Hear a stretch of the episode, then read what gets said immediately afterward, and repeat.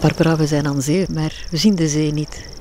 Nee, nee, we zien de zee niet. We zitten in de zwinbosjes. We zitten hier uh, op een duintje tussen de konijnkeutels eigenlijk uh, te wachten op de nachtegaal in het duinstruweel. En uh, ja, we hebben goede hoop, want er is geen wind. De boomkikkers beginnen te kwaken. De muggen beginnen te dansen. De laatste glazenmaker vliegt nog rond. De sprinkarietzanger heeft nog een liedje. En dan de zee op de achtergrond. Voor de rest valt alles stil. Dus dan zou het wel eens aan de nachtegaal moeten zijn om uh, te beginnen zingen.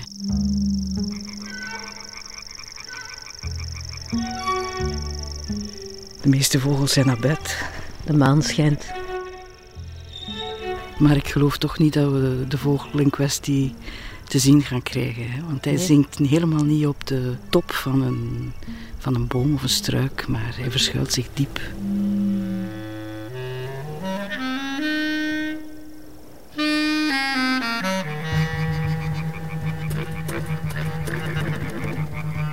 We zitten hier heel laat s'avonds, precies omdat we de nachtegaal willen horen. Hij heet nachtegaal omdat hij s'nachts zingt, maar waarom zingt hij s'nachts? Wel, de nachtegaal is een nachttrekker.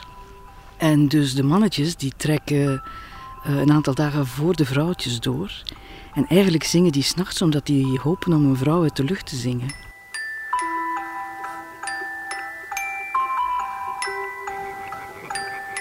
Wat is er zo bijzonder aan die nachtegaalenzang? De nachtegaal geldt als de beste zanger ter wereld. En dat heeft ermee te maken dat hij zo'n breed spectrum heeft van, uh, van zang. Dus hij kan enerzijds heel diepe slagen maken, maar hij kan ook werkelijk schuifelen en, en fluiten met een finesse die geen enkele vogel hem nadoet. Hij heeft ook een heel verdragende zang. En hij, hij, hij improviseert ook, hij gorgelt en hij, hij zingt en hij, hij tjakt en hij, roept. Uh, ja, het is als een, een, grote danser die werkelijk in allerlei arabesken, allerlei kanten uit kan met zijn armen en zijn benen. En misschien ook daarom is het niet meteen een vogel die onmiddellijk tot de verbeelding spreekt bij een beginnend vogelaar. Um, andere zangen zijn, zijn makkelijker te, te waarderen, om zo te zeggen. De roodborst bijvoorbeeld, de zanglijster, de merel. Terwijl een nachtegaal eigenlijk zo'n complexe zang heeft, dat je het enigszins met een free jazz optreden kan uh, vergelijken. Hè?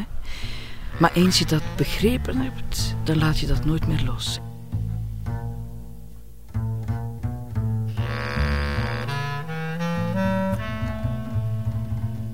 Wil je daarmee ook zeggen dat elke nachtegaal uniek is?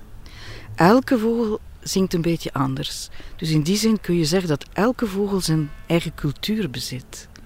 En je hebt natuurlijk ook goede zangers, uitmuntende zangers. En dan heb je van die krabbers, die niet echt van die hele lange strofen maken, die niet al te veel verbeelding hebben. Het is een beetje zoals bij de mensen.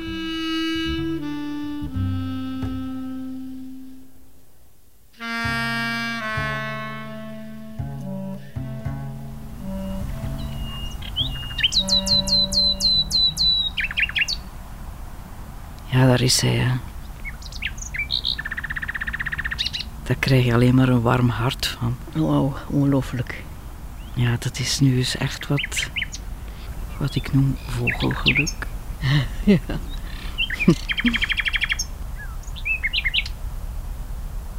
Het is een goede zanger, hè, deze?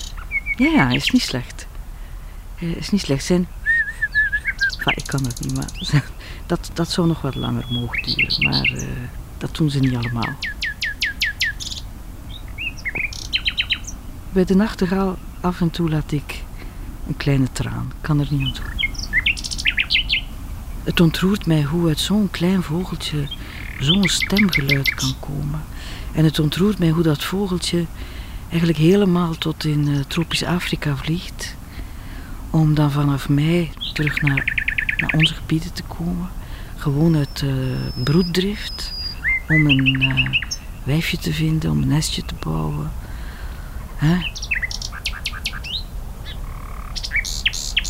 Het is toch een vogel die een grote theatraliteit bezit. Hè? Het is een beetje grand opera, mag je zeggen. En zeker in deze setting, in, eh, in dat duinbos hier. Echt, ik zou graag uit volle borst kunnen zingen zoals een nachtegaal. Nu, sommige vrouwen kunnen dat. Hè? Maria Callas, dat was nog eens een nachtegaal.